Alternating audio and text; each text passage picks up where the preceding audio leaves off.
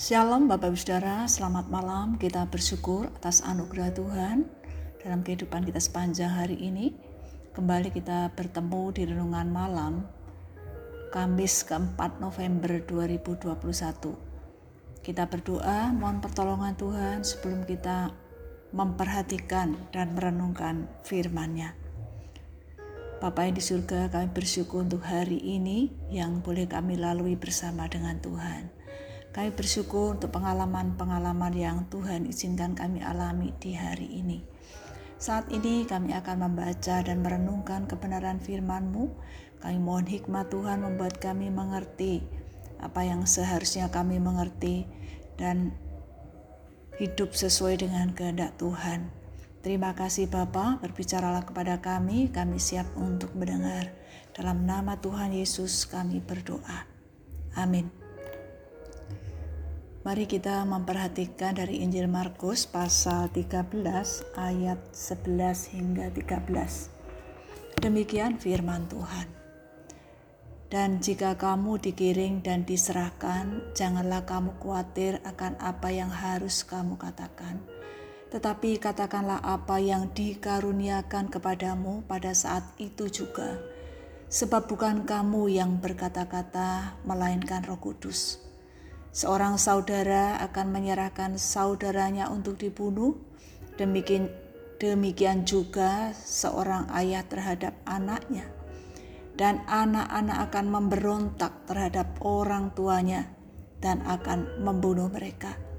Kamu akan dibenci semua orang oleh karena namaku, tetapi orang yang bertahan sampai pada kesudahannya, ia akan selamat. Setiap orang tidak ingin menderita oleh karena apa pun. Siapa pun tidak ada yang dapat menolak penderitaan. Tidak ada manusia yang kebal terhadap penderitaan. Saat itu Yesus memberitahukan pada murid-muridnya bahwa tanda-tanda akhir zaman salah satunya adalah manusia akan mengalami penderitaan oleh karena percaya kepadanya, oleh karena menjadi murid Tuhan. Dalam menghadapi berbagai macam pertanyaan di hadapan siapa pun, apakah di pengadilan atau yang lain, Yesus memberitahukan supaya mereka mengatakan sesuai dengan pimpinan Tuhan, karena Dialah yang menuntun, menolong, yang harus diucapkan, dikatakan dengan benar pada waktu yang tepat. Jika mereka ditolak, dibenci, menderita secara fisik, melalui sesama yang belum percaya kepada Yesus. Karena kita sebagai pengikut Yesus, Yesus mengingatkan, tetaplah percaya kepadanya, setia kepadanya selama-lamanya. Yakinlah barang siapa yang setia sampai akhir akan dibebaskan dari hukuman dosa, memperoleh keselamatan. Sebelum murid-murid akan mengalami penderitaan, Yesus sudah lebih dahulu memberitahukannya Bahkan pada saatnya mereka akan melihat secara langsung penderitaan Yesus sampai mati di atas kayu salib. Yesus menderita karena mengasihi, harus menderita untuk menyelamatkan kita. Sebagai orang-orang percaya, marilah kita memahami dengan benar bahwa penderitaan yang akan kita alami tidak akan melebihi kekuatan kita.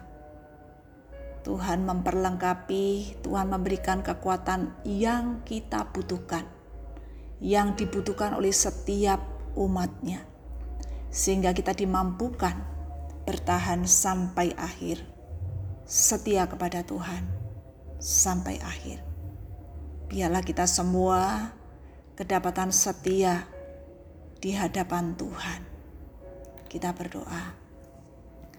Bapa di surga, tolonglah kami selama-lamanya setia kepadamu. Teguhkanlah iman kami, berikanlah hikmat yang kami butuhkan dalam menjalani hidup ini. Kami menyerahkan istirahat malam ini kepada Tuhan Yesus, Sang Juru Selamat kami yang hidup, penolong kami yang sempurna. Dalam nama Tuhan Yesus kami berdoa. Amin. Bapak Ibu sekalian, selamat malam, selamat beristirahat. Tuhan Yesus memberkati kita semuanya. Amin.